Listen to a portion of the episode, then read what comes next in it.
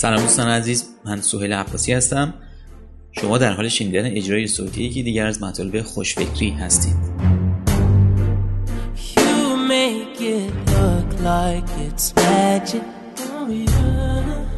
I see nobody, nobody but you, you, you.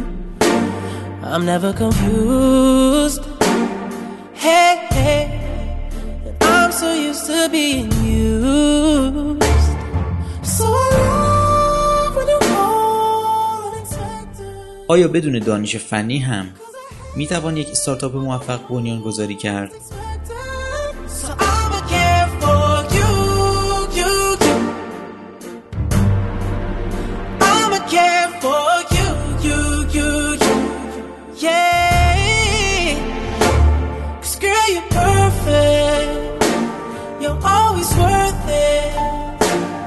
این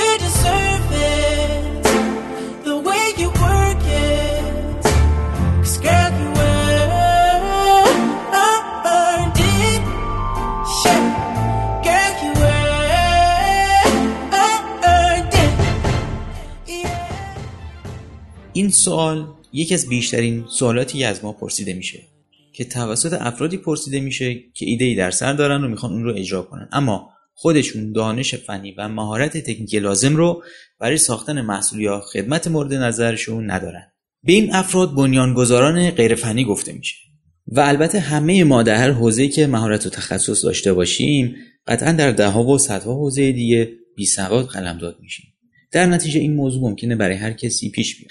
واقعیت اینه که همه فنی نیستن. یک واقعیت مهم دیگر اینه که ایده های خوب همیشه نزد فنی ها نیست و از اون بامزه تر همه فنی ها هم روش درست ساخت یک محصول یا خدمت رو خیلی بلد نیستن. امروزه به دلیل حضور نرم افزار در تمامی حوزه های بازار اکثر استارتاپ ها به صورت متفاوتی ربط به نرم افزار پیدا خواهند کرد و در واقع دانش و مهارت تولید نرم افزار یعنی برنامه سازی یا programming و کد نویسی بیش از پیش به عنوان یک مهارت اصلی در یک کسب و کار نوآورانه نوپا اهمیت پیدا کرده. پرسش دیگری که بسیار پرسیده میشه اینه که آیا برای اینکه بتونم ایده هام رو اجرا کنم و استارتاپ موفق رو به رشدی داشته باشم باید کد نویسی یاد بگیرم؟ و البته پاسخ من همیشه اینه که خیر برای درک اینکه ایده شما مشتری پیدا خواهد کرد یا نه به هیچ وجه لزومی به یاد گرفتن کد نویسی نیست.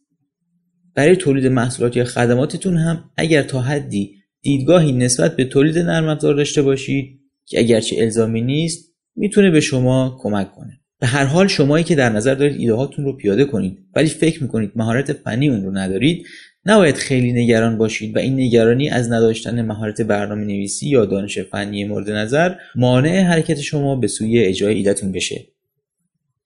یکی از مهمترین نکاتی که باید در نظر داشته باشید اینه که هرگز بدون بررسی بازار و تایید وجود مشکلی که شما فکر می‌کنید مردم دارند دست به ساخت محصول سرویس نزنید. اولین کار باید تایید وجود نیاز و تقاضا در میان مردم باشه. اگر جزو اون دسته از آدمهایی هستید که دوست دارن با نظم و ترتیب و بر اساس ساختارها و چارچوبهای موثر جهانی این تایید رو انجام بدید می‌تونید از چارچوب جابز تو بی یا به اختصار JTBD استفاده کنید. حتی در مرحله بعد که باید بررسی و تایید انطباق راه حل شما به نسبت نیاز موجود باشه باز هم نیازی نیست که وارد کدنویسی و برنامه‌نویسی بشید. های مختلفی برای انجام این بررسی و تایید وجود داره از جمله ساختن کمین محصول مناسب کارا یا همون MVP به روش های غیر فنی یا بدون نیاز به برنامه نویسی مثلا با استفاده از ایمیل شبیه سازی به صورت حضوری بر روی کاغذ و غیره که اصطلاحا به اینها کانسیرج MVP گفته میشه. چالش های پیش روی بنیانگذاران غیرفنی. با این فرض که شما وجود نیاز در بازار رو تایید کردید و نمونه اولیه راه حلتون برای رفع اون نیاز رو به روش دستی با مشتریان احتمالی بررسی و تایید کردید حالا وقتش رسیده که به فکر تولید اولین نسخه های محصول یا سرویس مورد نظرتون باشید و اینجاست که نیازتون به تولید نرم افزار جدی میشه. معمولا بنیانگذاران غیرفنی دو راه رو در این حالت انتخاب می‌کنن راه اول برون سپاری تولید نرم افزار سایت یا اپ موبایل. به شرکت های نرم یا اشخاص یا ها و دو جذب هم بنیانگذار فنی یا تکنیکال کوفاندر. از میان این دو راه دوم بهترین روش ممکنه. اگرچه راه اول اگه به درستی انجام بشه هم می‌تونه کارایی داشته باشه. تعدادی از استارتاپی ها راه اول رو انتخاب می‌کنن ولی اون رو درست انجام نمیدن. در ادامه دوچار مشکل و چالش هایی میشن که حتی می‌تونه به کل ایده و انگیزه اونها برای اجرایی کردن اون ضربه بزنه. چالش های احتمالی در برون سپاری نادرست. چالش اول بالا رفتن هزینه و زمان تولید. اتفاقی که میفته اینه که بنیانگذار استارتاپ در جستجوی شخص یا شرکتی که بتونه کار طراحی و تولید افزار مورد نظرش رو انجام بده با افراد و شرکت های متفاوتی صحبت می‌کنه. که این مصاحبه ها معمولا به نتیجه دلخواه منجر نمیشه چرا که دیدگاه ها متفاوت هستند. شما کارتون رو برای خودتون انجام می‌دید و برای خودتون زحمت می‌کشید در نتیجه به جزئیاتش حساس خواهید شد. از طرف دیگه شرکت یا شخص مجری هم به فکر حساب سود و زیان خودشه و می‌خواد در کمترین زمان پروژه شما رو تحویل بده. قیمت هایی که یک شرکت به شما میده قطعا زیاد خواهد بود. چرا که هزینه های اونها به نسبت یک استارتاپ خیلی زیاده و باید اون هزینه ها رو پوشش بدن و سوددهی ایجاد کنن. حتی گاهی متاسفانه مشاهده میشه که مجری از ناآگاهی فنی افراد سوء استفاده کرده و قیمت هایی غیر واقعی ارائه کرده. از طرف دیگه اگر برون سپاری رو به روش درست انجام ندید جزئیات و تغییراتی که در مسیر تولید نرم افزار به وجود میاد زمان زیادی رو از شما و اون شرکت یا شخص صرف خواهد کرد و بازه زمانی پروژه رو کش خواهد داد. در نتیجه عملا پس از مدتی ادامه کار بر روی پروژه شما برای اون شخص یا شرکت توجیه اقتصادی خودش رو از دست خواهد داد. چالش دوم سوء استفاده از محصول.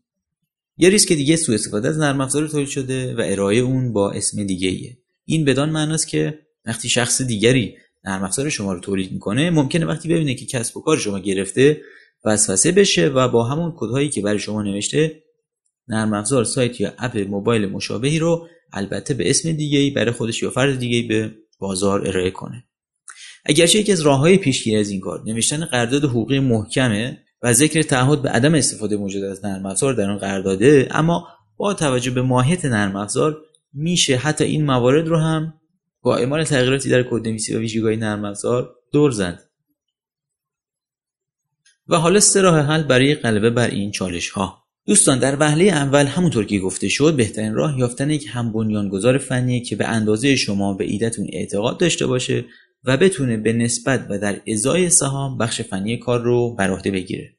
البته یافتن چون کسی ممکنه خیلی آسون هم نباشه. در نتیجه اگه تصمیم دارید بخش فنی رو برون سپاری کنید این موارد رو باید در نظر بگیرید. یک از فرد یا شرکت مورد نظر شناخت کافی کسب کنید. پیش از هر چیز تا می‌تونید درباره فرد یا شرکت اطلاعات کسب کنید. به خصوص با مشتریان قبلی اونها حرف بزنید. نمونه کارهاشون رو بررسی کنید و تفکرشون رو بسنجید. نقش این فرد یا شرکت در ادامه راه بسیار مهمتر از یک توسعه دهنده صرف خواهد شد. پیشنهادات نظرات مهارت های اون می‌تونه حرکت استارتاپتون رو تحت تاثیر قرار بده. دو سهام پیشنهاد بدید. یکی از موثرترین کارهایی که برای شناخت یک فرد یا شرکت می‌تونید انجام بدید پیشنهاد دادن بخشی از سهام به جای بخش از دستمزده. به این ترتیب می‌تونید میزان اعتماد و اعتقاد اونو به ایدتون تا حدی بسنجید و هم اینکه اون تمام تلاش خود رو خواهد کرد که در موفقیت کسب و کار نقش مثبت داشته باشه. همچنین هزینه های شما هم در شروع به کار کمتر خواهد شد. 3. پروژه رو کامل برون سپاری نکنید. برای حفظ حقوق محصولتون و پیشگیری از استفاده های احتمالی از اون بهتر کل محصول یا سرویس رو به یک نفر یا یک شرکت برون سپاری نکنید. برای این کار باید تلاش کنید که محصول شما تا حد امکان ماژولار باشه. در صورت امکان پروژه رو به بخش های مشخص و محدود بشکنید و هر یک یا چند بخش رو به یک شخص یا شرکت برون سپاری کنید. یافتن مفصل های درست از پروژه که بتونید در اونجاها پروژه رو بشکنید و بعد از انجام هر قسمت نتیجه رو به هم متصل کنید تا یک سیستم جامع و کامل شکل بگیره بسیار مهمه. خلاصه اینکه نیازی نیست شما یک کدنویس حرفه‌ای باشید تا ایده هاتون رو تست کنید. راه های بسیار زیادی وجود دارن که نیاز مشتریان در بازارها رو کشف کنید و انتباق راه هاتون رو با اون نیازها بسنجید. در واقع یاد گرفتن برنامه نویسی و طراحی سایت یا تولید برنامه های موبایل تنها یک بخش از پازل بزرگ کسب و کار شما هستند و حتی اغلب اوقات آسون ترین بخش اون. مهارت های غیر شما هم بخش های مهم و حیاتی این پازل می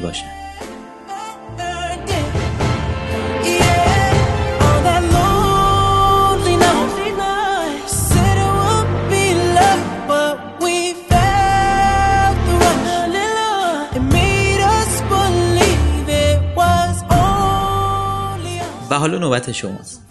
دوستان موارد ذکر شده حاصل تجربیات شخصی و کسب دیدگاه نظرات دوستان استارتاپیه. از شما هم دعوت می‌کنم نظرات و دیدگاهاتون رو در این زمینه با من و دیگر خوانندگان خوشفکری از طریق سایت خوشفکری و یا کانال های ما در شبکه های اجتماعی در میون بذارید. من سهیل عباسی هستم و از توجه شما به این اجرای صوتی از وبسایت خوشفکری سپاسگزاری می‌کنم. تا درودی دیگر. بدرود.